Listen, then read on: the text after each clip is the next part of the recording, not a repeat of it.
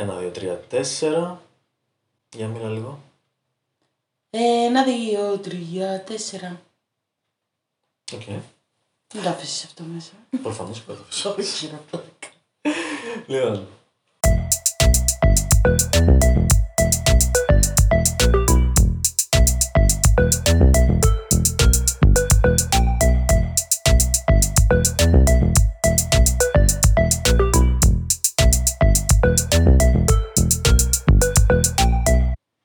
Καλώς ήρθατε στην...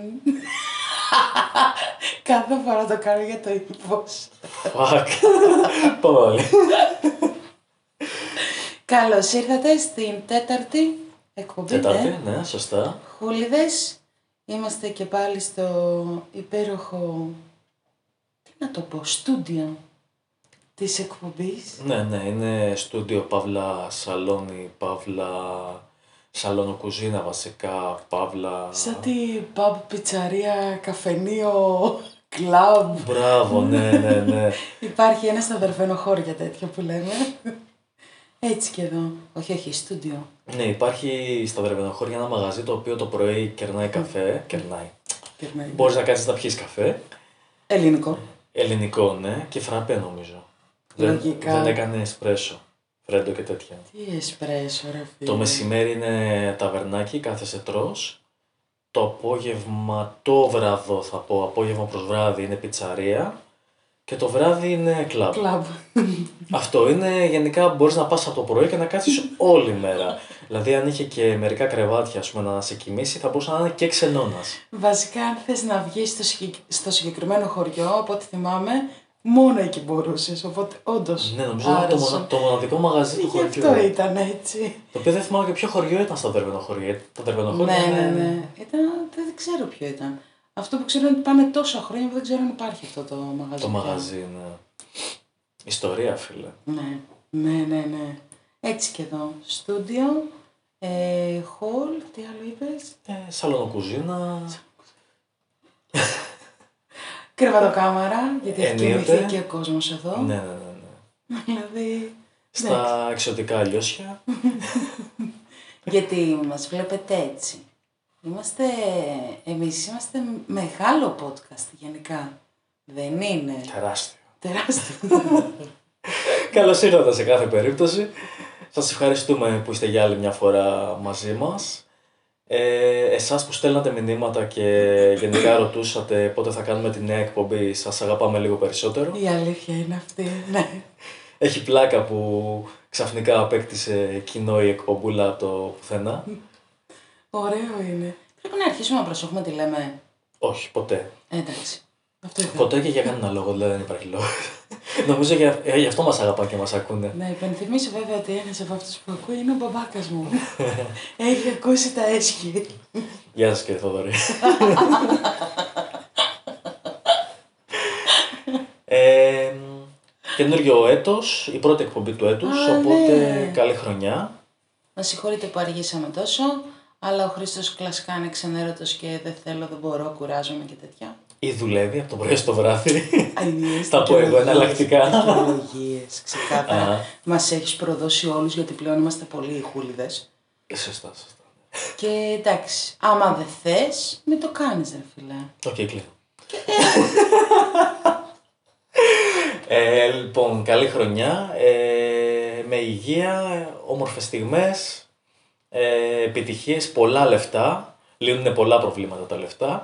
Ισχύει. Έτσι για αλλαγή φέτος ας έχουμε λεφτά. δεν θα έχουμε.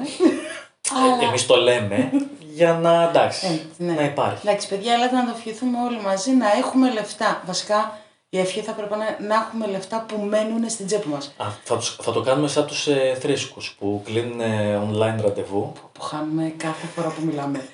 Χάνουμε και από έναν ακροατή. εντάξει, δεν πειράζει. Είναι 10 όλοι και όλοι. και από αυτούς τους 10 οι 8 απέτησαν νέο επεισόδιο, οπότε δεν πειράζει. Ε, λοιπόν, θα το κάνουμε σαν τους ε, θρήσκους που μαζεύονται, κλείνουν ε, ραντεβού online στο facebook και κάνουν ε, ομαδικές διαδικτυακές ε, προσευχές. Όχι. Ναι, για να, να γλιτώσουν τα παιδιά μας από την ε, ομοφιλοφιλία, Αυτό είναι βασικό, ειδικά των ημερών. Ναι, ναι, ναι. Να, τι άλλο, τι άλλο Όντως πετυχημένο. τώρα. Γιατί το ξέρεις Να, για, αυτό; να γιατρέψουν ε, παιδάκια από τον καρκίνο, η μικρή Ανούλα που με κάθε προσευχή παίρνει ένα ευρώ και τέτοια. Εντάξει, είμαι γενιά του 84, έχω ζήσει στο facebook μεγάλες στιγμές και είμαι σε πολύ κάμενα groups. Τι εννοείς ότι είσαι σε τέτοιο group; Εντάξει, είμαι εκ των έσω, είμαι insider, έχω, ξέρεις, παίρνω πληροφορίες και τα λέω μετά στο podcast. Wow. Έχω λόγους. Wow. Αλήθεια τώρα. Είσαι ότι είσαι σε τέτοιο group. Όχι, δεν είμαι σε τέτοια groups, αλλά είμαι σε groups τα οποία, στα οποία είναι άλλοι Ναι. που μπαίνουν όντως μέσα για να χαβαλεδιάσουν και να, Α, κατάλαβα. και τα πώς. αναδημοσιεύουν. Ναι, όπως είναι καλή ώρα. Ναι. Ε, πώς λέγεται; Αγνωστικιστές. Άθεοι αγνωστικιστές. Α, άθεοι αγνωστικιστές, ναι. Α, Αντίστοιχα από το Γκοντόπα που βλέπουμε Ελληνίδες ε, μανούλες και τέτοια. Καλά, μανούλες στο facebook δεν υπάρχουν. τέτοια, Ακόμα τέτοια. ένας ακροατής. Κατα- Σε- το βλέπω, ξέρεις, σε ένα... σε κατεβαίνει αριθμός, ρε. Σε, Φε- σε φε- μέτρα. φεύγουνε ψυχούλες. Ναι, ναι. Προς τα πάνω. Ρε, αν τον βλέπατε. Είναι κρίμα σε κάτι. Σήκωσε χεράκι και ματάκια προς τα πάνω. Κοίτα, ίσως θα πρέπει να το κάνουμε βίντεο κάποια στιγμή. ναι, δηλαδή. Αν καταφέρουμε κάποια στιγμή να το μεταφέρουμε σε έναν χώρο πιο έτσι. Ό- όχι τα σπίτια μας. Γιατί ρε φίλε, τι έχει το σπίτι μου; Ένα σουτιέν κρεμασμένο. Όχι, εντάξει, αστείευομαι. Αλλά κοίταξες πίσω μου τι έγινε. Ξέχασα σου τι έγινε. Σκάλασα. Οπότε, καλώς ήρθατε. Έχουμε Φλεβάρι. Είναι πολύ κοντά η γιορτή των ερωτευμένων. Είναι πολύ κοντά και τα γενέθλια του Χριστού. Ναι, και αυτό. Και περάσανε πρόσφατα και τα γενέθλια της Κανελίας. Α, Οπότε χρόνια μας πολλά. Για τη γιορτή Κάνα τον των... όχλο. Ε, πώς; Έκανα τον όχλο και με σταμάτησες. Α, συγγνώμη.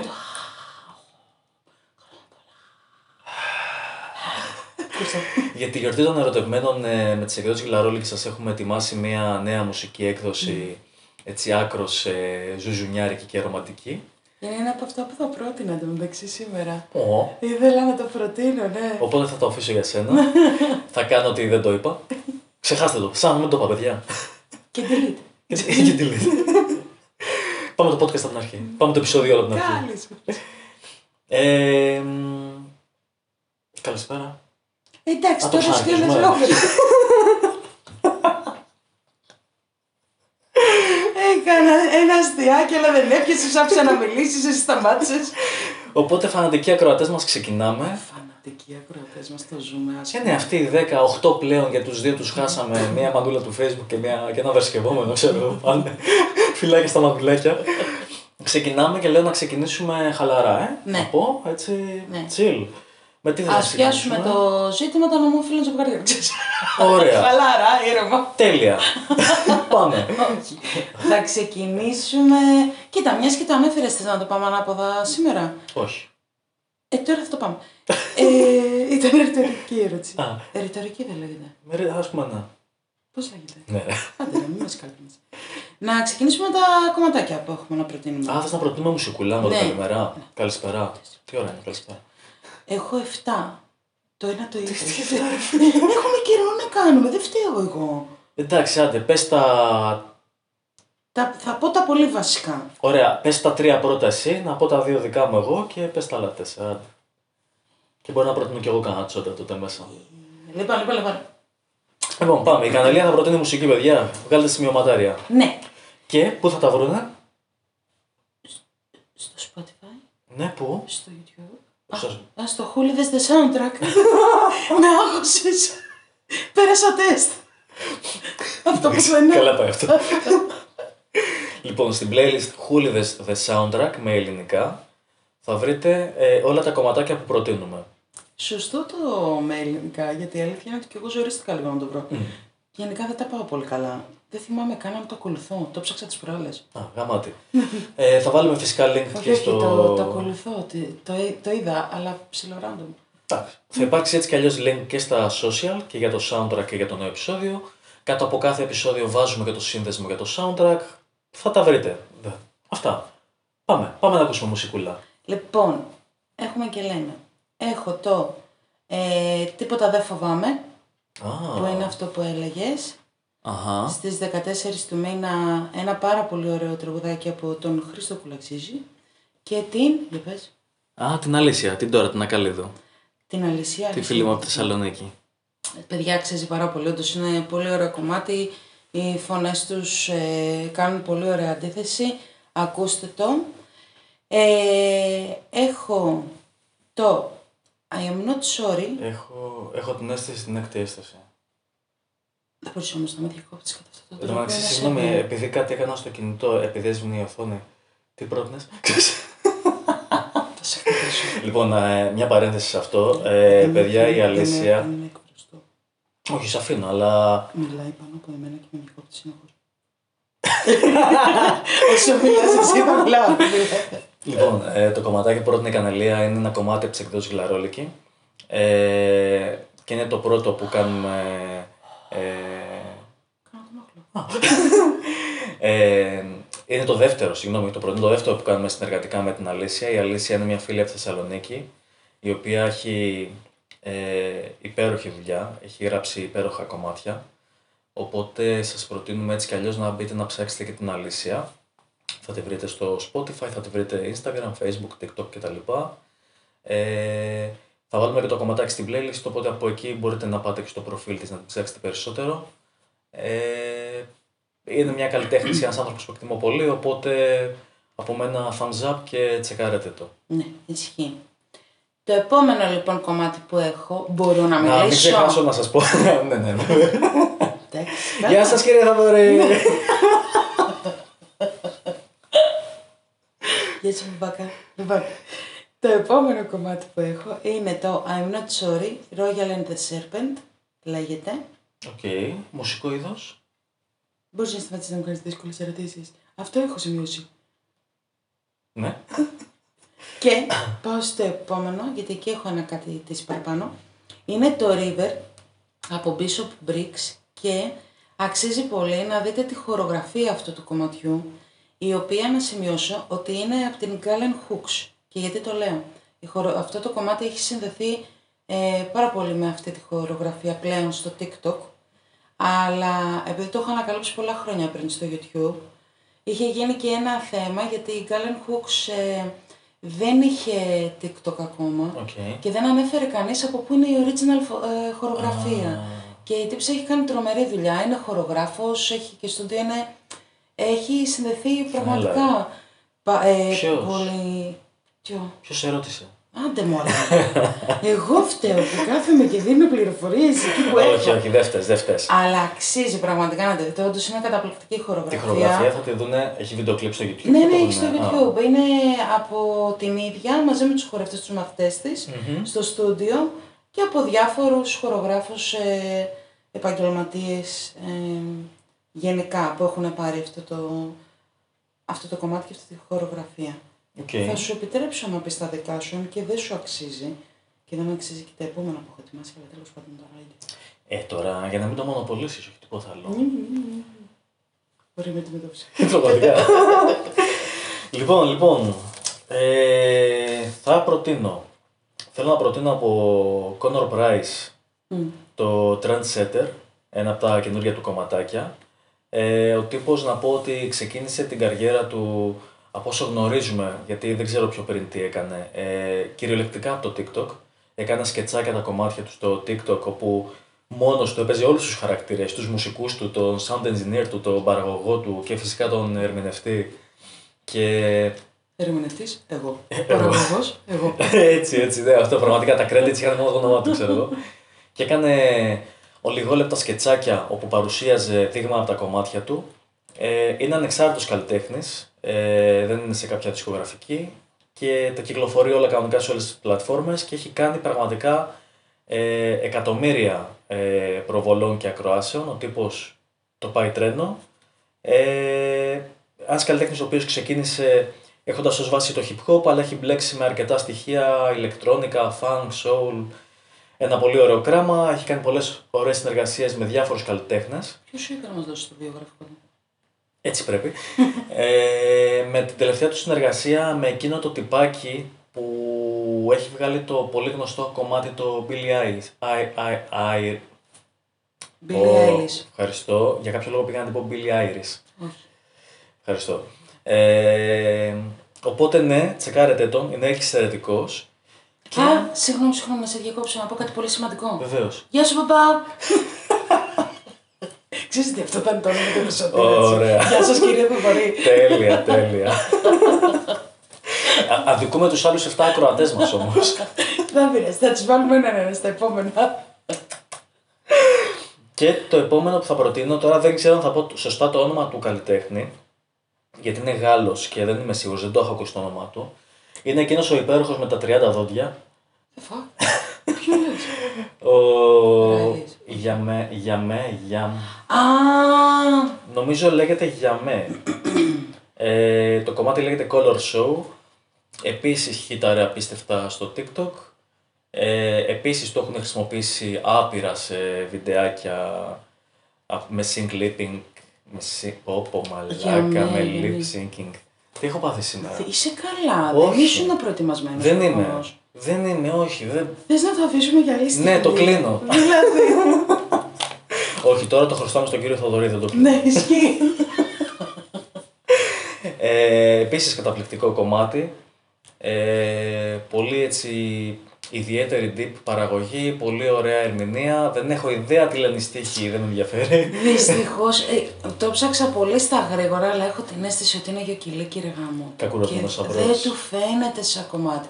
Δηλαδή θέλω να το ξαναψάξω γιατί δεν το πιστεύω ότι αυτή ήταν η μετάφραση. ναι. Δεν ξέρω, δεν το έχω Τίποτα το κοιτάξει. βαθύ. Δεν ήταν ούτε άσχημο, ας πούμε, αλλά ήταν λίγο Αδιάφορο. ξέρω. αδιάφορο, ναι. Απλά Ενώ σαν ήχος μουσικά είναι- είναι απίστευτο. Είναι απίστευτο, απίστευτο, πραγματικά. Τσεκάρετε το. Ε, αυτά τα δύο ήθελα να προτείνω. Μόνο.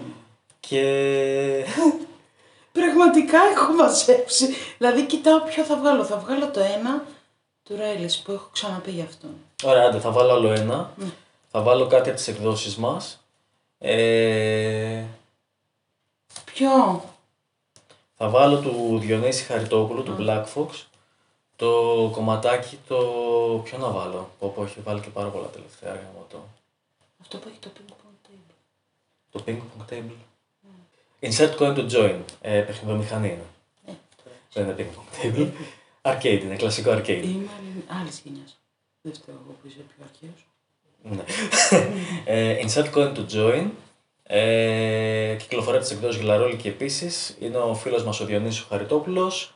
Ε, εξοφυλάρα, τη σχεδίασα εγώ, ευχαριστώ. Σας αξίζω. Δεν μπορώ, ρε φίλε, δεν μπορώ. ε, θα το βάλουμε στη λίστα. Κοίτα, πρέπει να κάτσε να το σημειώσω γιατί δεν- δεν θα Ναι. το θυμηθώ. Δεν υπάρχει περίπτωση.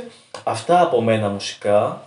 Εγώ έχω κι άλλα. θα συνεχίσει η Κανελία, αλλά θα ήθελα κάποια στιγμή να μας προτείνετε κι εσείς κανένα κομματάκι. Α, ναι, ρε. Και αν είναι κάτι που δεν γνωρίζουμε, να το αναφέρουμε και να το βάλουμε και στη λίστα. Και για να ακούσουμε κι εμείς κάτι καινούργιο που μπορεί να μην ακούγαμε. Οπότε, ναι, Ναι, αυτό. πολύ. Προτείνετε κανένα κομματάκι. Λοιπόν, θα συνεχίσω στο ίδιο μοτίβο, γλαρολική, και θα πω το κομμάτι που περίμενα χρόνια να βγει. Χρόνια. Το μπλε δεινόσαυρο. Ω, Γιατί δεν μπορώ. Ήθελα να κάνω ένα βιντεάκι, αλλά δεν μπορώ να το εξηγήσω σε βιντεάκι σύντομο αυτό.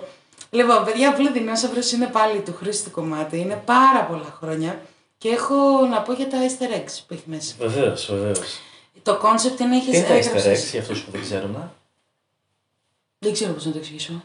Ε, είναι κρυμμένα μηνύματα, ας πούμε, συνήθως σε ταινίες. Έχει, εκεί το έχω δει. Εκεί τα αναφέρουμε συνήθως. ναι. Ε, και εδώ στο κομμάτι και καλά κάποια πραγματάκια που πρέπει να το ξέρεις για να το αντιληφθείς, να το πιάσεις ότι Οκ. υπόθηκε.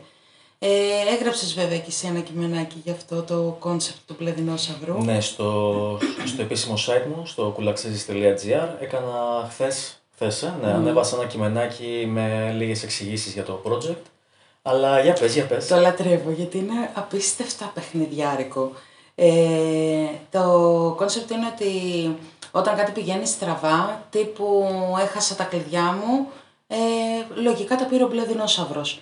Είναι το, πώς είναι το ξωτικό που λέμε καμιά φορά που κάνουν έτσι πλάκες. Ε, τότε ήταν ο Πλευνόσαυρος, δεν ξέρω πώς είχε βγει, νομίζω εσύ με τον Αχιλέα το είχατε... Ναι, για κάποιο λόγο δεν ξέρω πώς ακριβώς ξεκίνησε. Δηλαδή πραγματικά θυμάμαι απλά από ένα σημείο και έπειτα απλά να το χρησιμοποιούμε. Του τύπου μαγείρεψε σήμερα, ε, όχι μου έκλεψε ο μπλε δεινόσαυρος στα πιάτα, ε, θα πάμε στη σχολή. Θα πήγαινα, αλλά ο μπλε δεινόσαυρος μου έφαγε την εργασία, όπως παλιά την Ναι, εντρογιά ναι, ναι, ναι. ξέρω εγώ φάση. Ε, τέλειωσε στο, την παραγωγή του κομματιού. Θα την τελείωνα, αλλά μου έκλεψε το πληκτρολόγιο. και γενικά, ναι, δεν ξέρω. Απλά κάποια στιγμή ξε- αρχίσαμε να το λέμε. Και μέσα λοιπόν σε όλο αυτό υπάρχει το ε, μπιφτέκια, μπανάνες, Μπιφτέκια, μπισκότα, μπισκότα μπανάνες. μπανάνες. Ήταν επίσης Το ένας 3B. αστείο που λέγατε τότε για κρέπες με μπιφτέκια, μπισκότα και μπανάνες; Ναι, ναι, η ατάκα ήταν για την ακρίβεια. Ε, τι πρέπει να έχει μια κρέπα για να γαμάει, ξέρω εγώ. Για να μπει, συγγνώμη. Συγγνώμη, κύριε Θοδωρή. ε, Μια κρέπα για να μπει. Ε, για να είναι ερωτεύσιμη, wow. πρέπει να έχει τα τρία B. Ε, μπιφτέκια, μπισκότο, μπανάνα. Επίσης δεν ξέρω γιατί. Αυτά ήταν καμένες ε, εκφράσεις που λέγαμε τότε, γιατί τις μετέφερες μετά και σε μένα και Ναι, ναι, και ναι, εγώ σε ναι. όλο αυτό. Ε, έχει αναφέρεται κάποια στιγμή μια fringe στιγμή. Όταν βγήκε το κομμάτι, ήταν, έπαιζε η σειρά Fringe, που είχε να κάνει με παράλληλα σύμπαντα, με ε, επιστημονική φαντασία, οπότε παρα, οτιδήποτε παράξενο, ας πούμε.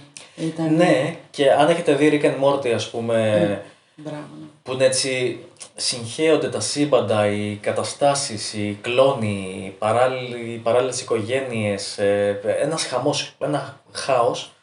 Κάτι αντίστοιχο για όσους δεν το θυμάστε. Ε, λογικά όσοι είστε της δικιάς μας γενιάς θα το θυμάστε έστω και απ' έξω απ' Ναι. έξω. Ε, μια τέτοια φάση ήταν το Fringe, όπου ο επιστήμονας είχε χάσει το γιο του και ήθελε να... Να πάει σε παράλληλο σύμπαν παράλληλο για, να σύμπαν για το- τον για να πάρει βρε- τον γιο του τον παραλληλού τότε, ναι. σύμπαντος. Δημιουργώντας μια χαοτική κατάσταση, σε σημείο βέβαια που κάποια στιγμή δεν έβγαζε νόημα. Δηλαδή απλά είχε μπλέξει τόσο πολύ η φάση. Ναι, ναι, ναι. ναι. Και ε, άλλη μια φρυντ στιγμή, ξέρω. Άλλη εγώ. μια αυτή τη στιγμή, ναι.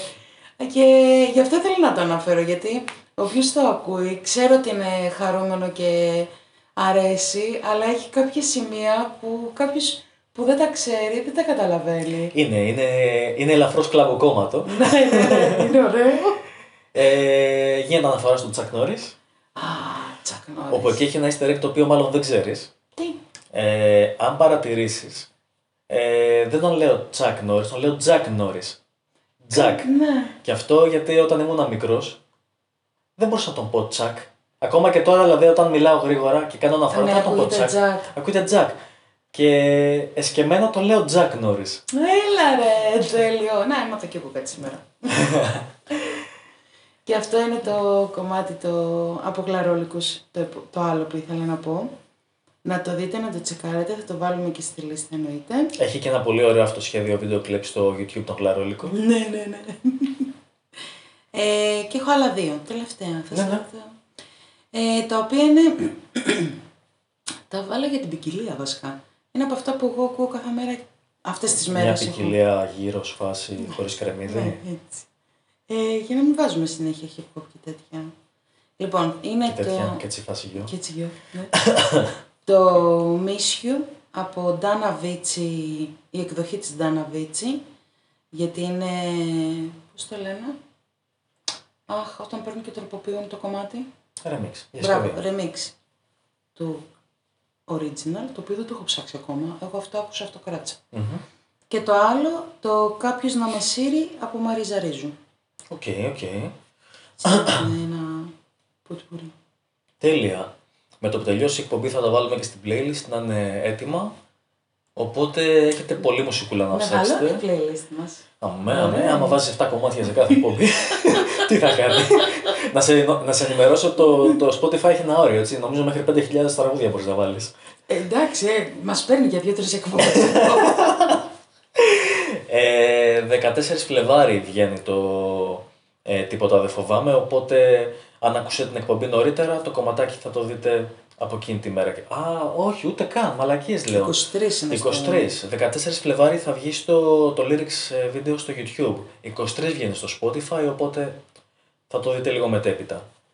Αυτά από μουσική. Ε, νομίζω. Ε; Όχι, όχι, Εντάξει, τελείωσε. εσύ, Είμαι ωραία. είμαι οκ, είμαι οκ. Ωραία. Μην τα σβήσεις για να τα βάλουμε μετά. Τα 'σβησα. Δεν πειράζει. Όσο τα έλεγα. Α, θα τα ακούσουμε. Να τα ακούσουμε. Μπείτε να ακούσετε και αν θέλετε στείλτε να μας προτείνετε και εσείς τραγουδάκια. Να μας πείτε φυσικά και αν σας αρέσουν αυτά που προτείνουμε. Έτσι, το μουσικό μας γούστο. Ε, το οποίο μου θυμίζει εντωμεταξύ κάτι memes που είναι σε φάση... Δείχνει και λέει το μουσικό μου γούστο. Και δείχνει, ξέρω εγώ, μια μπάρμπι όλα ροζ και αρκουδάκια και καρδουλίτσες και φυλάκια παντού. Και δείχνει μετά also my music taste, επίσης το μουσικό μου γούστο. Και είναι, ξέρω εγώ, goth και αίματα και ανθρωποθυσίες. μια τέτοια φάση. Αυτή η playlist είναι αυτό. Είναι, έτσι είναι και η playlist στην προσφυγή μου. Ναι, ναι, Εγώ το ξέρω, το τραγούδια που Μου καταλαβαίνω. αρέσουν, ναι, ναι. Τι και εγώ από τη μία ακούω rapcore, ξέρω εγώ, και heavy μεταλλιές και από την άλλη. Εντάξει, θα ακούσει WNC, ξέρω εγώ, που είναι πιο Εντάξει. emo η φάση. Εντάξει, Κάνα δεν- εντεχνάκι. Δεν ξέφυγες και τόσο. Ε, δηλαδή. όχι, ρε, εσύ τώρα εντάξει. Δεν πήγες από το ένα άκρο στο άλλο. Εντάξει, Έχει, έχει, έχει. Εντάξει, δηλαδή. Ακούω και εγώ τα γλυκανάλατά μου. Όταν δεν τα γράφω, τα ακούω. Εμένα πρέπει να έχει μέχρι και τσαλίκι μέσα η, η playlist. Α κάνουμε ότι δεν υπόθηκε αυτό. ε, Δεν μπορώ να με περιορίζουν, Χρήστο. εντάξει, Κώστα. Αυτό δεν μπορώ. Χρήστο, δεν σε λένε το φίλο; Διάλο. Τόσα χρόνια μου λες ψέματα. Ε, αυτές ήταν οι μουσικές μας προτάσεις. Πώς θέλεις να μου είπες ότι έχεις κάποια θεματάκια σκεφτεί, για πες. Λοιπόν, Γιατί εγώ δυστυχώς είχα... Ήθελα να συζητήσουμε διάφορα που είχαν να κάνουν με την επικαιρότητα, αλλά επειδή υπολόγιζα να κάνουμε εκπομπή στην αρχή του έτους και όχι τόσο καιρό μετά, έχουν φύγει λίγο εκτός, οπότε δεν θα ήθελα να κάτσω να τα συζητήσω. Παρ' όλα αυτά θα ήθελα να κάνω ένα σχόλιο ε, κοινωνικού περιεχομένου. για πες. Ε, σταματήστε να ασχολείστε με τις ζωές των άλλων και κοιτάξτε τη ζωούλα σας. Ευχαριστώ. Ε, έχουμε αναλωθεί τόσο πολύ στο αν τα ομόφυλα ζευγάρια πρέπει να μπορούν να παντρευτούν και αν πρέπει να υιοθετήσουν παιδάκια, τα οποία παιδάκια, αν σκεφτείτε πόσα παιδιά είναι σε ιδρύματα και δεν έχουν γονείς, ε, εντάξει, δηλαδή απλά σταματήστε να ασχολείστε με τις ζωές των άλλων, κοιτάξτε λίγο τη δική σας τη ζωή και μην παρασύρεστε από τις ε, από θρησκείες, από πολιτικές πεπιθήσεις, από την- το οικογενειακό σας background. Μη, μη, μη. Κριτική σκέψη από μόνοι σας. Βάλτε το κάτω λίγο και ζυγίστε το και συνειδητοποιήστε ότι δεν σας επηρεάσει σε τίποτα. Αν μη τι άλλο, μόνο καλό μπορεί να κάνει το να έχουμε όλοι ίσα δικαιώματα στη ζωή. Αυτό. Δεν θα πω κάτι άλλο. Ήθελα να κάνω και πολιτικό σχόλιο, αλλά επειδή έχει περάσει και επειδή δεν θέλω να μπλέξω αυτή τη στιγμή με αυτό, ε, μη. Αυτό. Κοινωνικά και ανθρώπινα, σταματήστε να ασχολείστε με τις ζωές των άλλων. Να συμπληρώσω σε αυτό, γιατί και εγώ είναι ένα θέμα το οποίο δεν θέλω να αγγίξω και πάρα πολύ, γιατί με στεναχωρεί, απογοητεύει παύλα και νευρίζει όλο αυτό που γίνεται. Να πω ότι έμαθα σήμερα ότι επισήμως σε ορφανοτροφεία υπάρχουν μόνο 147 παιδιά στην Ελλάδα για υιοθεσία. Όλα τα υπόλοιπα είναι στα νοσοκομεία. Ου, Τα παρατάνε μετά που τα γυρνάνε. οκ. Ε, οπότε πάνε, πληρώνουν λέει και τα παίρνουν έτσι. Είναι και αυτό δηλαδή ένα θέμα. Ε, και τι ήθελα να πω πάνω σε αυτό τώρα, γιατί... Α, ότι να συμπληρώσω λοιπόν που λες όλο αυτό, ότι το επιχείρημα που χρησιμοποιούν πάρα πολύ είναι για το καλό των παιδιών. Εάν διαβάσετε έρευνες επιστημονικές από παιδαγωγούς και ψυχολόγους, για το καλό των παιδιών είναι να, υ- να υπάρχουν ίσα δικαιώματα και να δημιουργούνται οικογένειες με αγάπη και προσοχή προς τα παιδιά. Και να είναι το επίκεντρο τα παιδιά. Οπότε σαν επιχείρημα, εάν το ψάξετε πραγματικά, δεν υφίσταται σε όλες τις εκφάνσεις. Αυτό ε, θα συμφωνήσω με τον Χρήστο. Σταματήστε να ασχολείστε, να ασχολείστε με τις δο- ζωές των άλλων και θα προτείνω, αν είναι για κάποιους δύσκολο όλο αυτό, να προσπαθήσουν να το προσωποποιήσουν, να βάλουν έναν άνθρωπο που αγαπούν σε, σε αυτή τη θέση και να σκεφτούν πόσο πραγματικά θα επηρέαζε τη ζωή τους. Ε, και αν θα ήταν για καλό ή για κακό. Αυτό και στο κλείσουμε εδώ το συγκεκριμένο ζήτημα γιατί έχει γίνει σε σημείο αηδίας, έχει ανάπτυξη. Ναι, του εντάξει, το τύπου, ότι ζήτημα Ο καθένας λέει τη γνώμη του. Είναι τεράστιο, ο καθένας έχει την αποψάρα του και καλά κάνει, αλλά κρατήστε τη για τον εαυτό σας και για το στενό σας κύκλο πραγματικά. Δηλαδή, αυτό που βγαίνουμε στα social και κάνουμε σταυροφορίες και παίρνουμε, δικάζουμε ανθρώπους, ας πούμε, και παίρνουμε αποφάσεις για τι ζωέ των άλλων, πρέπει να σταματήσει. Α κοιτάξουμε λίγο τη ζωή μας. Αυτό. Η πολιτεία ε, θα πάρει τις αποφάσεις της ε, και άσχετα από το αν συμφωνούμε ή όχι, γιατί και εγώ διαφωνώ με πάρα πολλά πράγματα που κάνει η κυβέρνηση, όχι στο συγκεκριμένο, αλλά με άλλα, ε, δεν έχει να λέει. Δεν έχει να λέει πραγματικά. Θα κάνουν αυτό που πρέπει να κάνουν, αυτό που θεωρούν σωστό να κάνουν, αυτό που τους ψήφισαν κάποιοι στην τελική να κάνουν. Ε, και άσχετα αν συμφωνούμε ή όχι, μιλάμε για ίσα δικαιώματα. Δηλαδή, δεν νομίζω ότι πρέπει να τίθεται καν ζήτημα συζήτησης. Όχι, παιδί μου, απλά επειδή είναι δύσκολο για μερικούς ανθρώπους, αν μη τι άλλο, ας γίνει ένας διάλογος και όχι αυτό που λες σταυροφορία.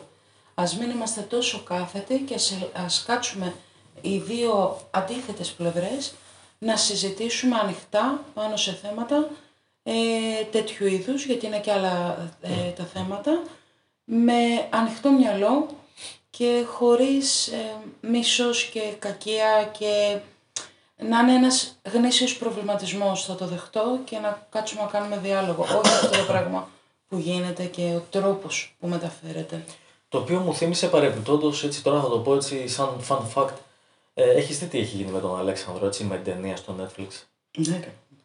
Αλλά κλαίω, εντάξει, οκ παιδιά, αν το ψάξετε λίγο, γιατί υπάρχουν και άνθρωποι οι οποίοι έχουν εμμονή με την ιστορία και ε, νομίζω Γεια σου, μπαμπά. πρέπει να σου προώθησα πρέπει να σου προώθησα και ένα σχετικό βίντεο νομίζω στο Ναι, TikTok. όμως ε, διάβασες σχόλια στο βίντεο; Διάβασα, ναι, για πες. Για πες αυτό που θες για να καταλάβουν το... Ο τύπος αναφέρει διάφορα ιστορικά κείμενα όπου ε, αναγράφεται ξεκάθαρα ότι ο Αλέξανδρος ήταν ε, bi. OK, ότι είχε κάποιες συζύγους, είχε τρεις συζύγους, αν θυμάμαι καλά, ξέρω εγώ λένε. Δεν το θυμάμαι καλά αυτό, αλλά ναι, είχε συζύγους τέλος πάντων. Αλλά επίσης ε, πήγαινε και με άντρες. Σε αυτό λοιπόν τα σχόλια έλεγαν, ε, αυτό που μου στείλες εμένα ήταν ένα κείμενο ε, και έλεγαν ότι υπάρχει ε, μία συγκεκριμένη σχολή, δεν θυμάμαι το όνομα της τώρα να το πω ακριβώς, Ιστορικά εννοείς, ε, Ναι, ιστορική ναι, ναι. σχολή, ναι. Οι οποίοι ήταν ενάντια στο Μεγάλο Αλεξάνδρο, οπότε πολλά κείμενά της ήταν κατά, ήταν για να τον διαβάλουν. Ε, και υπάρχει και, νομίζω αυτό που ανέφερε ήταν ο Αθήναιος, ε, το οποίο το κείμενο γράφτηκε 500 χρόνια μετά το Μεγάλο Οκ. Αλεξάνδρο, οπότε δεν είναι και καλά, δεν δέχονται ε, ότι υπάρχει όντως καταγεγραμμένο εκείνη την εποχή από κάποια πλευρά ότι ο Μεγάλος Αποδεικτικό, ας πούμε, κείμενο. δεν ναι. είναι κατά, βέβαια, ιστορική. Βέβαια, από δεν εκεί- είναι. Α μην ότι ξεχνάμε αποκλείεται. βέβαια ότι και στην αρχαία Ελλάδα η ομοφιλοφιλία ήταν ε, όχι απλά αποδεκτή. Και η παιδεραστία. Ήταν Παιδεραστία επίσης, δηλαδή με την έννοια των εφήβων παιδεραστία. ας πούμε. μιλάμε ότι εντάξει, στην αρχαία Ελλάδα η ομοφιλοφιλία ήταν ε, το στάνταρ. Αν μη τι άλλο. Οπότε δεν υπάρχει λόγος να παρεξηγήσει αν ένα ιστορικό πρόσωπο ήταν ε, ομοφιλόφιλος. Δηλαδή, και πού είναι το παράξενο, όπως είναι σήμερα, σημερινά πρόσωπα, ας πούμε, που είναι και στην επικαιρότητα, ε, ομοφιλόφιλοι. Για ποιο λόγο, δηλαδή, η τότε να μην ήταν, δεν καταλαβαίνω πραγματικά. Γιατί θεωρείτε ότι ατιμάζεται ένα πρόσωπο; Ε, εντάξει, αφού ξέρεις τώρα και εμείς έτσι. Όχι, έχουμε δεν ξέρω, δεν το μεγαλώσει. καταλαβαίνω. Δηλαδή, Έτσι έχεις μεγαλώσει. Και άμα έλεγες και σε κάποιον.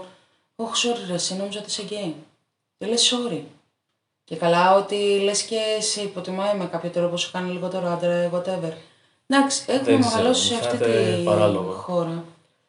Εντάξει, ε, θα, έχουμε, θα έπρεπε λίγο να έχουμε. Εντάξει, τι- δηλαδή, είμαστε στη- στην Ευρώπη, ας πούμε, και είμαστε ακόμα. Έχουμε κρατήσει όλα τα αρνητικά τη. Ε, έπεσα σε ένα βίντεο, επειδή είπα για παιδοφιλία. Έπεσα σε ένα βίντεο, δεν ξέρω αν σου το έστειλα, ο Σύφου που μου έχεις δώσει, μου έχει στείλει εσύ, που έλεγε ότι το παιδί του, 15 χρονών, το έχεις δει, Το είδα, το είδα. Είναι αυτό που σου έλεγα. εσύ μου το ναι, έστειλες. ναι, ναι. Α, μου έκανε εντύπωση ο νόμος, ότι το σκηνικό ήταν το εξής. Κάποιος προσέγγισε το γιο του 15 χρονών. Ε, Ο μέσω- γιος 15 Ο γιος 15, ναι. και αυτός που τον προσέγγισε 23. Ήτανε- Α, δεν είδα την ηλικία. Ε, τον προσέγγισε μέσω δικτύου για διάφορα σεξουαλικά, ας πούμε, σεξουαλικές προτάσεις και ο νόμος το παίρνει ως πλημελημα νομίζω. Αν όμως είχε γίνει κάτι, είχε... Γιατί το παίρνει ως πλημέλημα; Γιατί δεν έγινε κάτι, ότι ήταν απλά απόπειρα και ηλικιακά λέει... Αυτό. 15 χρόνων θεωρείται ενήλικας πια. Θεωρείται ότι μπορεί να συνενέσει σε σεξουαλικές πράξεις; Ενώ λέει αν είχε γίνει κάτι, αν είχε ολοκληρωθεί όλο αυτό, μπορεί να το παίρνει ως ε, αδίκημα. Εκείνος αν τον βίαζε, το καταδικάζουμε. Αν όχι, ε, είναι ενήλικας. Ενώ Ναι. 14, 14 και 360 11 μηνών, ξέρω εγώ, μέρες, ναι. ναι, ήταν δηλαδή... Εντάξει, το οποίο ρε παιδί μου, οκ, ακόμη, και ένα, ακόμη και ένας άνθρωπος είναι έτοιμος ε, σωματικά και ψυχολογικά να προβεί σε σεξουαλικές ε, δραστηριότητες στα 15 του, που, οκ, ναι, συμβαίνει, δηλαδή μην κρυβόμαστε πίσω από το δάχτυλό μας, όλοι γνωρίζουμε ανθρώπους που έχουν από πολύ νωρίς σεξουαλική ενεργή ζωή. Ε, αυτό δεν σημαίνει ότι έχουν την κρίση ακόμη και την οριμότητα να διαχειριστούν μια κατάσταση με κάποιον που τους προσεγγίζει ε, για τέτοιο σκοπό ε, Και τις επικίνδυνα, ας πούμε, με τις προθέσεις, προθέσεις, με μεγάλη διαφορά ηλικιακή, με, με, με. Είναι λίγο λεπτή η γραμμή και ευτυχώς βέβαια, να πούμε ότι στην περίπτωση του ανθρώπου, ε, υπήρχε πολύ εμπι- μεγάλη εμπιστοσύνη ας πούμε, ανάμεσα στα μέλη της οικογένειας, οπότε ο γιος ε, ένιωσε άνετα να πάει να μιλήσει στους γονείς του και να προβούν στις αντίστοιχες ε, νομικές διαδικασίες. Ε, απλά εν τέλει ήταν απογοήτευση βάση νόμου. Δεν είναι μόνο αυτό, γιατί ε, ότι υποσαφέθηκε ελεύθερος. Ναι, ναι. μέχρι να γίνει δική. Δηλαδή αυτό είναι πρόβλημα και για το μετέπειτα. Ο άνθρωπος αυτός αύριο μεθαύριο θα προσεγγίσει κάποιο άλλο παιδί. ναι. Το οποίο δεν ξέρεις σε τι κατάσταση ας πούμε βρίσκεται ψυχολογικά, πώς είναι η οικογένεια, οτιδήποτε. Εννοείται, εννοείται. Μπο- Πολλά, όλα τα παιδιά στην Δηλαδή είναι εφηβεία είναι θέμα, ευάλωτα. είναι Η θέμα. 15 είναι έφηβος. Και η εφηβεία, εντάξει, όλοι ξέρουμε πολύ καλά ότι είναι, είναι μια δύσκολη ηλικία, ρε παιδί μου, με πολλές ορμές, με πολλές εξάρσεις. Κοιτάξτε, 23 δεν είναι τόσο εκτός ηλικιακά, δηλαδή μπορούν να υπάρξουν, έχουν υπάρξει φλερτ και τα λοιπά, άσχετα αν είναι σωστό ή λάθος, αλλά υπάρχει, θέλω να πω ότι ο, ο κάθε 23χρονος που μπορεί να, τη- να κάνει ε, μια κίνηση σε κάποιον 15χρονο δεν σημαίνει ότι είναι με κακές προθέσεις. Ναι, Έτσι, αλλά... αλλά πολύ μικρό 15, ρε φίλε. Τώρα, ψάχνω. Είναι λίγο, εντάξει, δεν θα έπρεπε. Δηλαδή, και μόνο το ότι η νομοθεσία τον θεωρεί, ας πούμε, έτοιμο να, να συνενέσει σε κάτι τέτοιο στα 15, δεν ξέρω. δεν ξέρω, ίσως, εντάξει, δεν- ίσως είμαστε εμείς λίγο παλαιών αρχών, ξέρω εγώ, και παλιότερη γενιά, ε, αλλά Απλά αυτό να ξεκαθαρίσω ότι μιλάμε για τους ανθρώπους οι οποίοι είναι ε, αρπακτικά, πώς λέγεται τώρα; ναι, ναι, Οι άνθρωποι με πάρα πολύ Περίεργος. κακές, αυτό σκέφτηκα την αγγλική λέξη. Ε, οι άνθρωποι οι οποίοι έχουν κακές προθέσεις, δεν τους ενδιαφέρει συν, ε, συναίνεση. δεν μιλάμε για κάποιο φλερτ, δεν μιλάμε για Ναι. κάποια σχέση, μιλάμε για, μιλάμε για βιασμό. Ναι, αυτό. Και αυτός ο άνθρωπος αφέθηκε ελεύθερος. Οκ. Ναι, ναι, ναι, ναι. Χαλαρά το πήγαμε τελικά με τα θέματα. Ναι, όχι, για πιάσε κάτι πιο ευχάριστο. λοιπόν, άκου τι σκέφτηκα. Επειδή έχω την σημείωση, θυμάσαι εκείνο το πτηνό που σου είχα στείλει.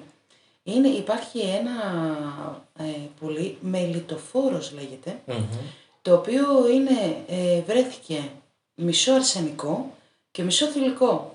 Το παράξενο και πανέμορφο στην όλη υπόθεση είναι ότι όταν είναι αρσενικός ο μελιτοφόρος είναι μπλ- με μπλε φτερά. Όταν είναι θηλυκός είναι με πράσινα φτερά.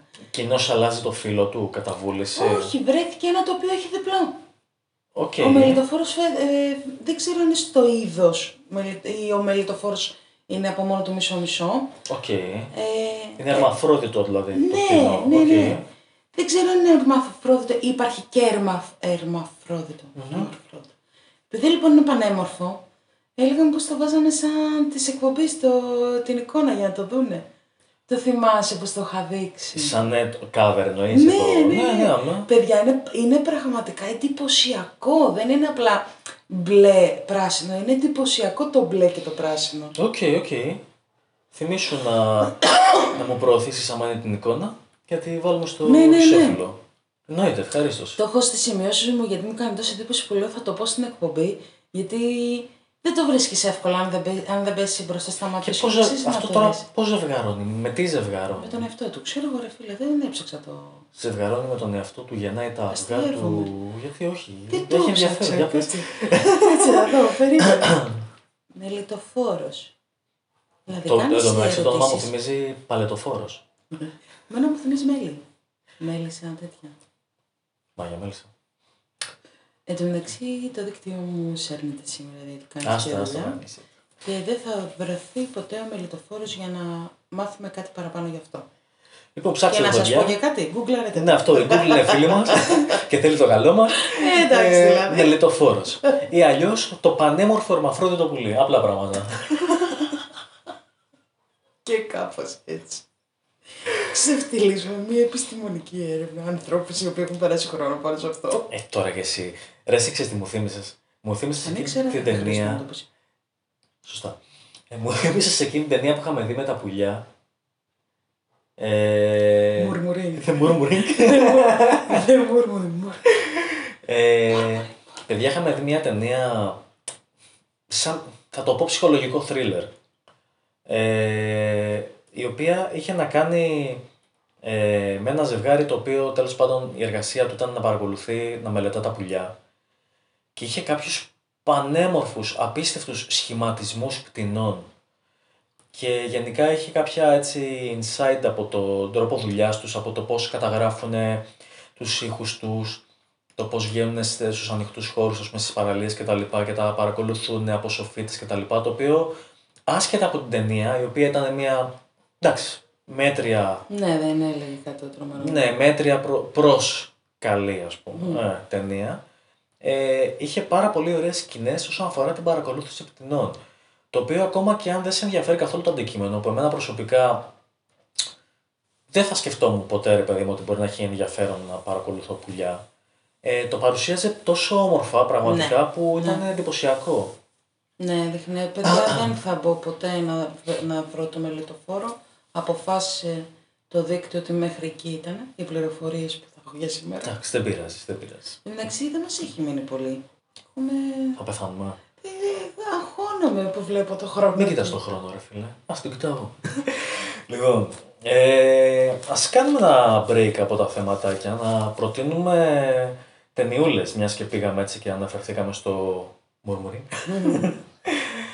ε, λοιπόν, έχω κρατήσει να προτείνω δύο stand-up και αυτό βέβαια. γιατί και Ποιος τα το μάθει τα δύο... stand-up, εγώ παιδιά. Έτσι. Ο Κώστας. Ε, Και αυτό γιατί και τα δύο έχουν ε, να κάνουν πάρα πολύ θεμα, θεματικά, θεματικά, Θεματολογικά.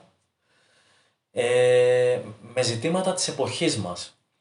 Ε, αναλύουν πολιτικά και κοινωνικά φαινόμενα ε, με πάρα πολύ ενδιαφέρον τρόπο και τα δύο.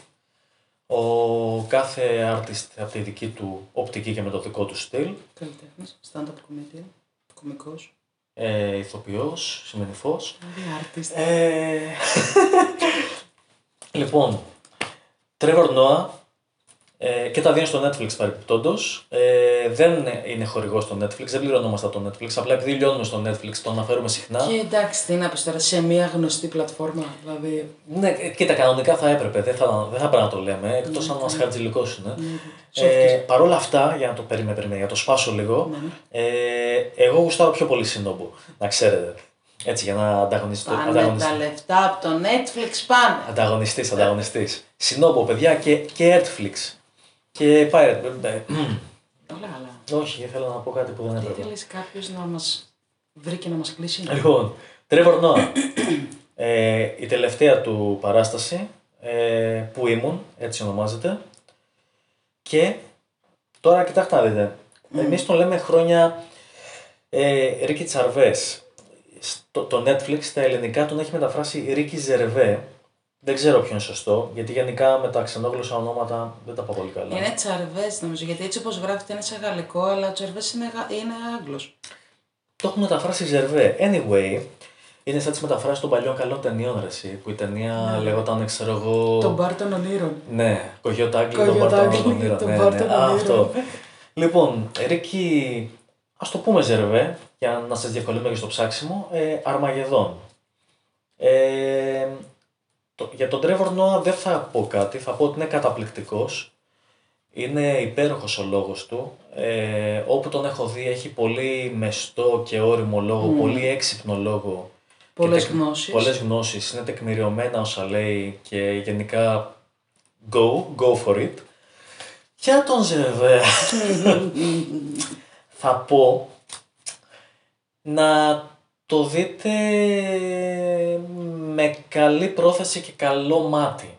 Είναι γνωστός ε, Κάθος. για το The Office που έχει φτιάξει το Είναι γνωστό για Βρετανικό. το The Office, για το original The Office, ναι. Ε, Το Derek, Δεν είναι γνωστό το Derek, είναι για Αλήθεια. εμάς που έχουμε ψάξει τον Τζαρβές. Ε, Α, το τελευταίο που έχει στο Netflix. ναι, το Afterlife. το Afterlife παίζει πολύ στο Netflix. Ε, και γενικά βέβαια είναι πολύ γνωστό stand-up comedian. Είναι, είναι κάφρος. Παιδιά, είναι ο τύπος... Αν είσαστε υπέρ του politically correct, απλά κάφτε το, μην το δείτε, θα εκνευριστείτε. Οι υπόλοιποι... Ναι, γενικά αυτό, αν ε, είστε υπερβολικά ευαίσθητοι με, τις, με, με οποιοδήποτε θέμα κοινωνικό και δεν έχετε ε, ευέλικτη αίσθηση του χιούμορ θα πω, καλύτερα να μην τον παρακολουθήσετε. Αλλά αν είστε από αυτούς που έχουν κουραστεί λίγο με την, ε, με την πολιτική ορθότητα την τραβηγμένη από τα μαλλιά, έχετε κουραστεί λίγο με την υπερανάλυση των πραγμάτων, έχετε κουραστεί λίγο με το να μην μπορείτε να πείτε ούτε καλημέρα χωρίς να σας παρεξηγήσει για να μην σας τραβοκοιτάξει κάποιος, ε, τότε το συγκεκριμένο show είναι για σας. Και στο ίδιο concept είναι μία από τις ταινίες που έχω να προτείνω. Οκ, εγώ τελείωσα. Αυτά τα δύο έχω πει, έχω σημειώσει. Trevor Noah πού ήμουνα, Ricky Gervais Armageddon. Επίσης θα ήθελα, αν δείτε κάποιο από τα δύο, να μας πείτε εντυπώσεις. Ειδικά και το Ζερβέ. Πω, θα τους, τρω... τους έχουμε τρομάξει. Ε, το ένα είναι μία ταινία που είδαμε μαζί, το Old Dutch, Α, που επίσης Τι είναι ωραίο. από stand-up comedian είναι και ο, ο, ο, ένας από τους πρωταγωνιστές, ο Bill Burr.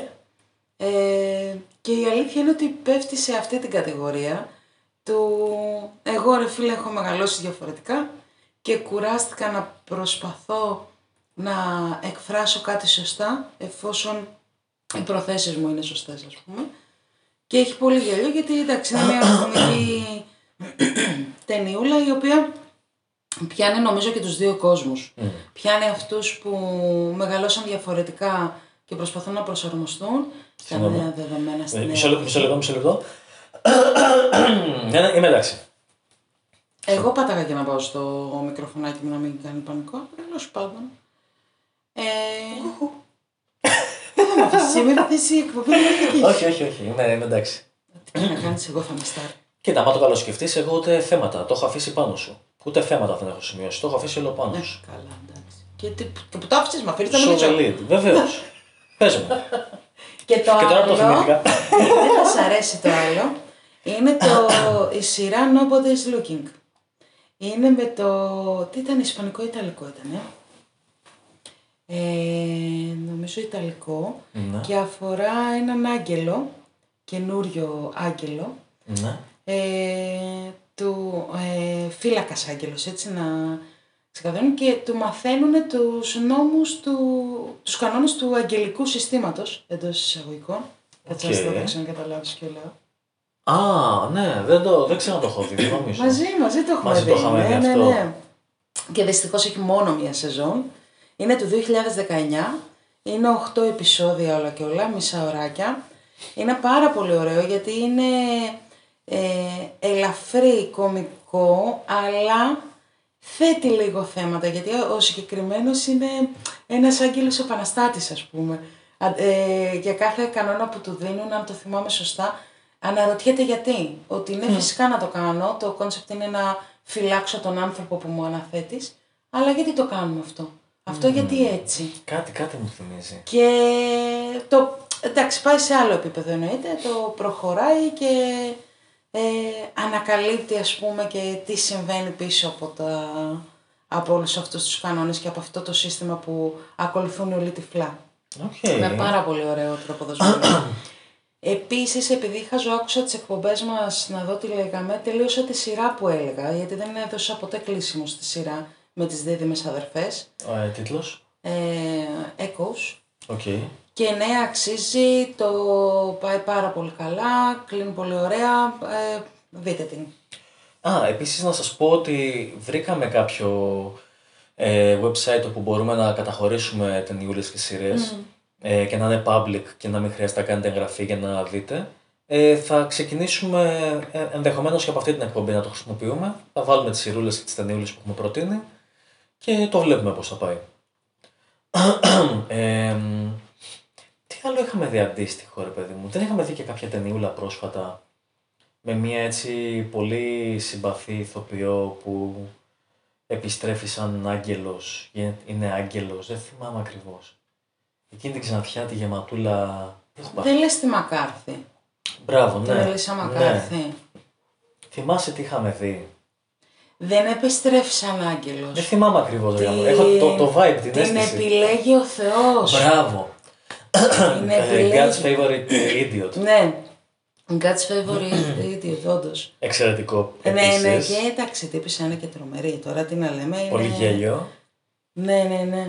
Αξίζει. Γιατί το κόνσεπτ είναι αυτό ακριβώς ότι αυτήν επιλέγουν ως ε, μεσάζοντα, ας πούμε, ως αγγελιοφόρο του Θεού, η οποία είναι ο μέσος άνθρωπος, ας πούμε. Μια Και λίγο του- χειρότερη. πουθενάς, ας πούμε. Δε- γιατί, γιατί εγώ; Και λίγο πιο κάτω από το μέσο άνθρωπο, λίγο. αλλά όχι σαν νοημοσύνη, αλλά Ναι, σαν ναι, ναι. κάφρος.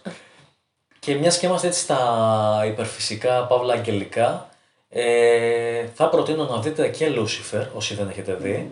Επίσης Netflix, εντάξει, να μην τα ξαναλέμε. Ε, Afterlife, του Ζερβέ, που τα αναφέραμε ήδη. Αυτό είναι βαρύ.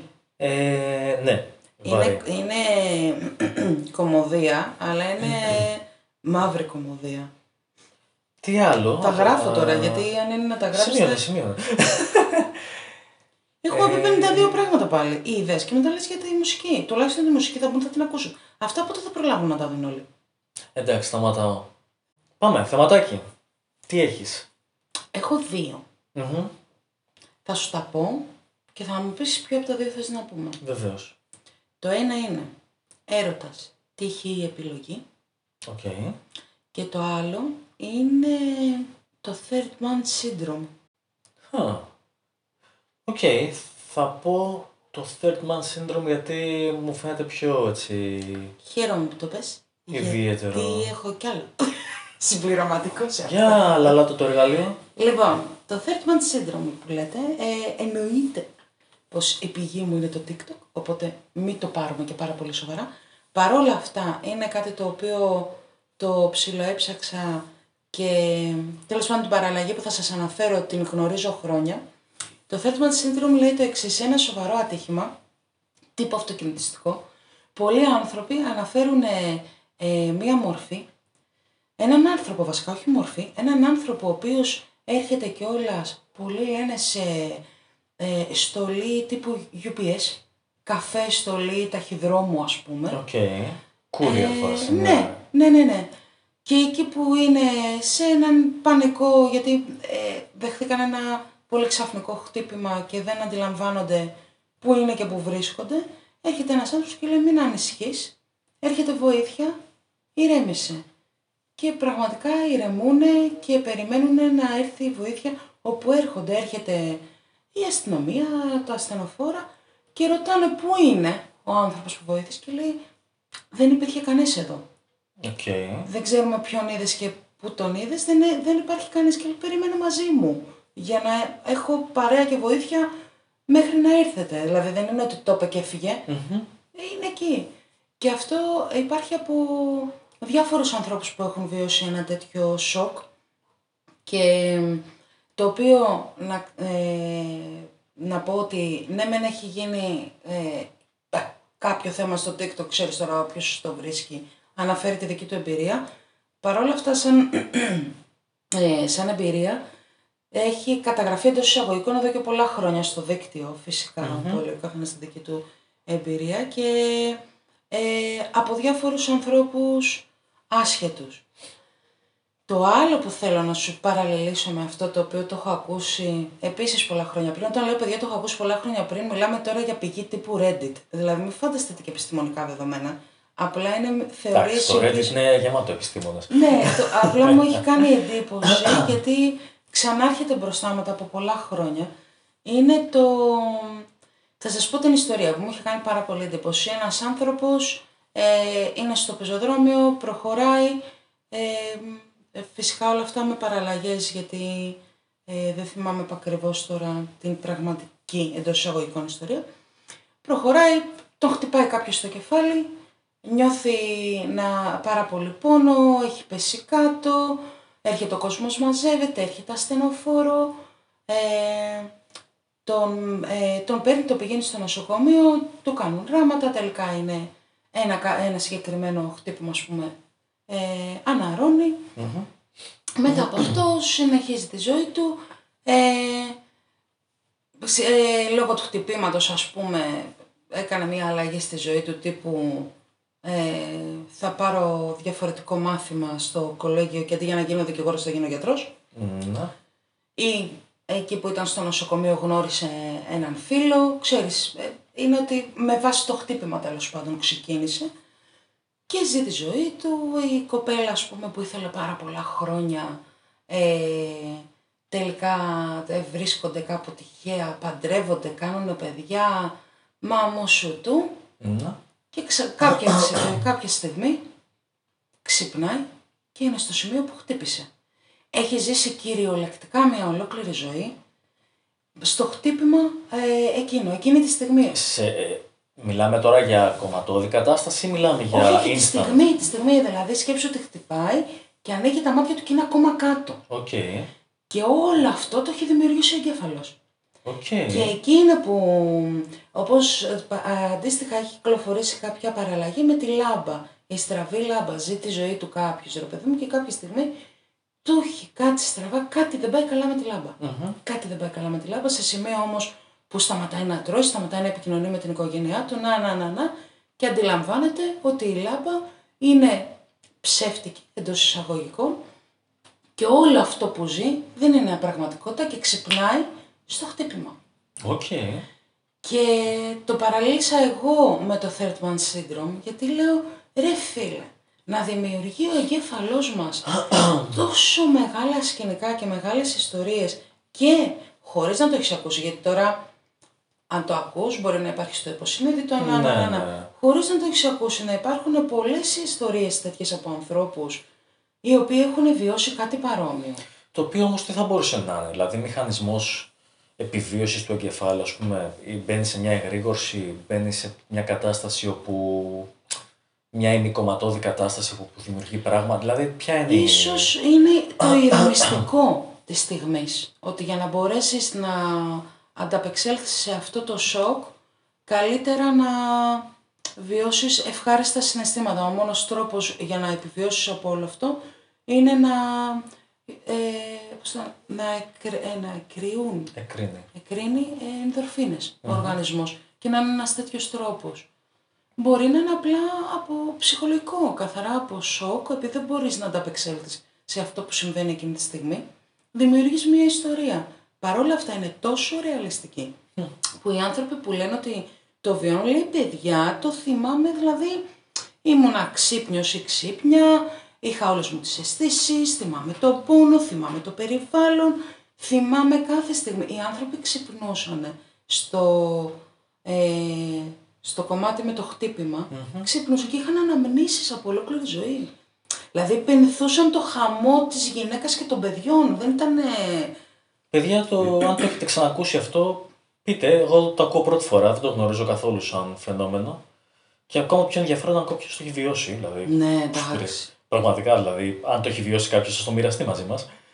Ε, πολύ κουλό. κουλό, κουλό το τι είναι ικανός ο εγκέφαλός μας να δημιουργήσει. Και δεν έχει ερμηνευτεί κάπως έτσι. Δηλαδή δεν υπάρχει κάποια ιατρική εξήγηση πάνω Όχι. αυτό. Όχι, όχι. Είναι δημιούργημα του εγκεφάλου λογικά, γιατί είναι σε συγκεκριμένες στιγμές. Ε, και εγώ θα πω ότι αυτό με βάζει λίγο και σε σκέψεις για το αν σκεφτείς κιόλας το πόσα πράγματα εμείς δημιουργούμε με το μυαλό μας και πόσες αναμνήσεις ε, τις αλλοιώνουμε με τον καιρό και το αν δεν έρθω εγώ ρε παιδί μου να σου πω ρε εσύ Χρήστο όχι. Εκείνη τη μέρα δεν είχε γίνει αυτό δεν θυμάσαι είχαμε κάνει αυτό αυτό και αυτό και δεν στο αλλάξω να στο υπενθυμίσω εσύ θα ζήσεις μία ζωή έχοντας μία λανθασμένη ανάμνηση Ναι, ναι. πόσο από αυτά δημιουργούμε εμείς με τον εγκέφαλό μας και πόσο από αυτά ας πούμε είναι λίγο και στη θρησκεία αυτοί που έχουν δει πράγματα. Δεν είναι τρελοί. Πράγματι είδανε και πράγματι ταιριάζει με τις πεπιθήσεις τους. Που, με τις πεπιθήσεις που μεγαλώσανε. Ναι, θα μπορούσε. Βέβαια το, αυτό το έχω δει πράγματα, ειδικά όταν έχει να κάνει με προειδεασμό και με πεπιθήσεις. Έχει να κάνει και λίγο με το ότι θέλω να δω κάτι, είμαι έτοιμος να δω κάτι. Ενώ τώρα το, το τράκαρα, χτύπησα και είμαι στην άσφαλτο και βλέπω κάποιον που μου κάνει παρέα μέχρι να έρθει στον ασθενοφόρο ή βλέπω πέφτω ξυλιποθυμό και ο εγκέφαλος μου δημιουργεί μια κατάσταση. Ε, εντάξει, είναι λίγο διαφορετικό από το ε, έχω ας πούμε αριθμομανία και βλέπω παντού νούμερα ή πιστεύω βαθιά σε κάποιο θεό, κάποιους θεούς και βλέπω σημάδια ή πιστεύω στα άστρα και βλέπω... Ναι, καταλαβαίνω πώς λες, γιατί είναι πιο ανοιχτός ο άλλος, οπότε είναι πιο...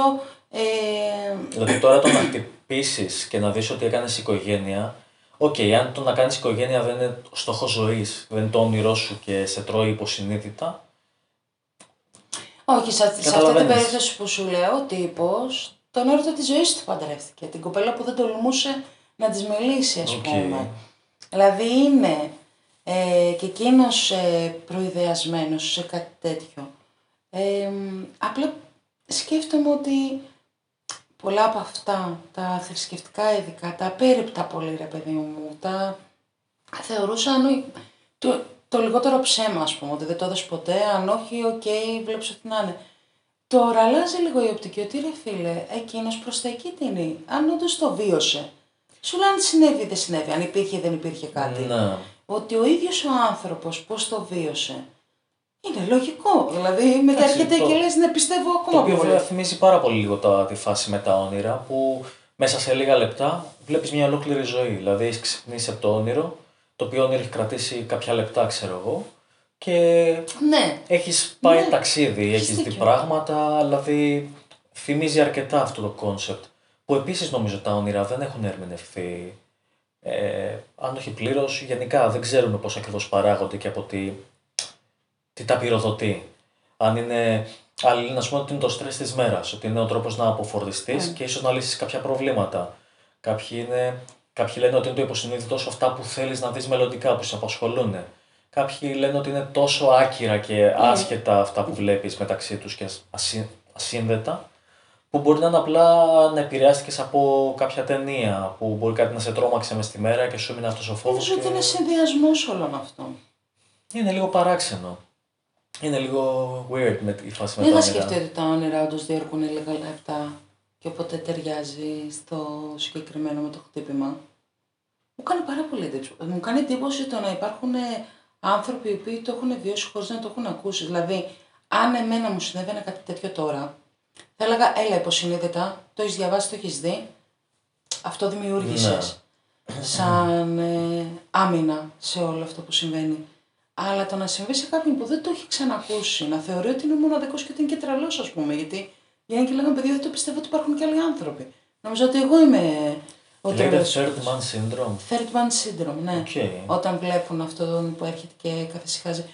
Και είναι και άνθρωποι που είναι α, από αυτούς που είδα, ας πούμε, που λέγανε τις εμπειρίες τους, είναι θρησκευόμενοι κτλ. Δεν το είδαν σαν παρουσία αγγέλου ή κάτι ιερό ή κάτι... Αυτό είναι που μου κάνει εντύπωση επίσης, γιατί είναι προϊδεασμένοι. Δηλαδή, αν κάτι θα, θα δημιουργούσαν, είναι. Ρε, μήπως οι μια- courier έχουν Φαντάζεσαι. κάποια κρυφή ομάδα, έχουν κάποια έτσι ε, κλίκα που Φαντάζεσαι. βοηθάνε. Ξέρεις ποιος μου θύμισε, θυμάσαι εκείνη την ταινία που ήταν... Ναι, ρε, ξεκάθαρα. Για πες. Δεν σε συμπαθεί κανείς σε αυτό το επεισόδιο.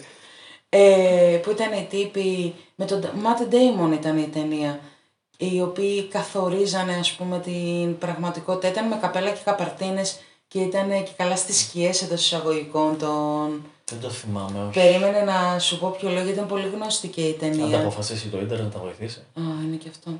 Ε, που ήταν αυτό το κόνσεπτ, ότι ο, ο Ματ Ντέιμον άρχισε να αναρωτιέται, ας πούμε, τι συμβαίνει και προσπαθούσαν να τον αποτρέψουν από το να δει την αλήθεια. Η αλήθεια τύπου τώρα το... σαν Matrix σκέψου το. Οκ. το όλο σκηνικό, οι οποίοι κάναν διορθώσεις εντός εισαγωγικών. Ήταν κάτι τέτοιο, το τύπου δεν θα έπρεπε εσύ να σκοτωθείς αυτή τη στιγμή, κάτσε λίγο να... Κοίτα, έχω, έχω αρκετούς φίλους που δουλεύουν courier σε διάφορες εταιρείες. Θα ρωτήσω. Θα πάρω μια ιδέα, έτσι, μια γνώση. Λοιπόν, όσο η Κανελία ψάχνει να μας πει τον τίτλο της ταινίας, να σας πω ότι φτάσαμε στο χρόνο μας. Ε, θα κλείσουμε σιγά σιγά. Η Κανελία πρότεινε και ένα ακόμη θέμα το οποίο θα κρατήσουμε για την επόμενη φορά. Πες πάλι το θεματάκι. Έρωτας τύχη επιλογή. Οκ, πολύ ενδιαφέρον. Πολύ, Μόνο πολύ με το ενδιαφέρον. σκέφτηκα. Ευχαριστώ πάρα πολύ. Οπότε το κρατάμε για το επόμενο επεισόδιο. Ε, αν έχετε κάτι που θα θέλατε να συζητήσουμε, εννοείται ότι το προτείνετε. Αν θέλετε να σχολιάσετε αυτά που συζητήσαμε, αν θέλετε να προτείνετε μουσικές, ταινίες, ε, οτιδήποτε, feel free to contact us. Ε, πώς το μιλάω το εγγλέζικο έτσι. I, Ναι, γιατί; I speak England very best Γιατί; σήμερα, δεν ξέρω, δεν ξέρω. Είναι η φάση. Γενικά σήμερα δεν. Σήμερα, σήμερα δεν το. Ναι. Αφού σου είπα από την αρχή δεν πρέπει να κάνουμε εκπομπή, άσε να το κλείσω. Δεν μ' άφησες. Εγώ δεν τη βρίσκω όμως την ταινία, θα τη βρω και θα την πω στην επόμενη. Τέλεια. Είναι πολύ γνωστή, όποιος την έχει δει σίγουρα έχει καταλάβει τι λέω. Είναι το εξώφυλλο για όποιον θέλει να το βρει. Είναι ο Matt Damon ε, με μία τύψα με κόκκινο φόρμα που τρέχουν. Δεν Μου το έχει θυμάμαι μείνει, μου καθόλου. έχει μείνει το... Anyway, στην επόμενη. Ε, σας ευχαριστούμε πάρα πολύ που ήσασταν και σήμερα μαζί μας. Ελπίζουμε να περάσετε καλά, ελπίζουμε να ε, ευχαριστηθήκατε την ε, τέταρτη εκπομπή και πρώτη για το νέο έτος. Ε, σας αφήνουμε με πάρα πολύ πληροφορία, πολλή μουσική, πολλές ταινίες. Καλή συνέχεια. Όχι, ψάχνω ακόμα. Δεν, Ψάχνεις δεν, ακόμα; έχω, δεν το δέχομαι. Ωραία, εγώ κλείνω σιγά σιγά. Όχι, περίμενε, περίμενε. Παιδιά, μισό λεπτό. Μην με αγχώνετε. περίμενε, γιατί... Ας φτάσω στην επόμενη εκπομπή. Λοιπόν, Να, το βρήκα. Χα. Οι ρυθμιστές. Πώς σου φάνηκε; στα αγγλικά. Ε, γιατί τώρα στα αγγλικά, εσύ τόση ώρα στα ελληνικά. Α, the Adjustment Bureau. Οκ. Είναι Δεν το, δεν το θυμάμαι καθόλου. καθόλου. Ρομαντική ταινία thriller επιστημονικής φαντασίας. Τα πάντα όλα έχει. Και ένα, και ένα κιλό χαλβά. Ναι. Και να δεις Αυτή πάρει λοιπόν στραγάλια. και θα την προτείνω και αυτήν γιατί είναι πάρα πολύ ωραία ταινιούλα. Τέλεια. Ε, Λοιπόν, σας χαιρετούμε. Σας χαιρετούμε, γεια σας και από μένα. Μας συγχωρείτε σήμερα που ο Χρήστος ήταν τόσο ξενέρωτος και δεν μπορούσατε να με ακούσετε γιατί για μένα έρχεστε εδώ πέρα και το ξέρω. Θα το διορθώσω. Ε, καλή ακρόαση. Ε, και να ψαχουλέψετε τα κομματάκια που προτείναμε. Δεν σας συμπαθεί κανείς. Γεια σου, μπα. Γεια σας κύριε Θοδωρή.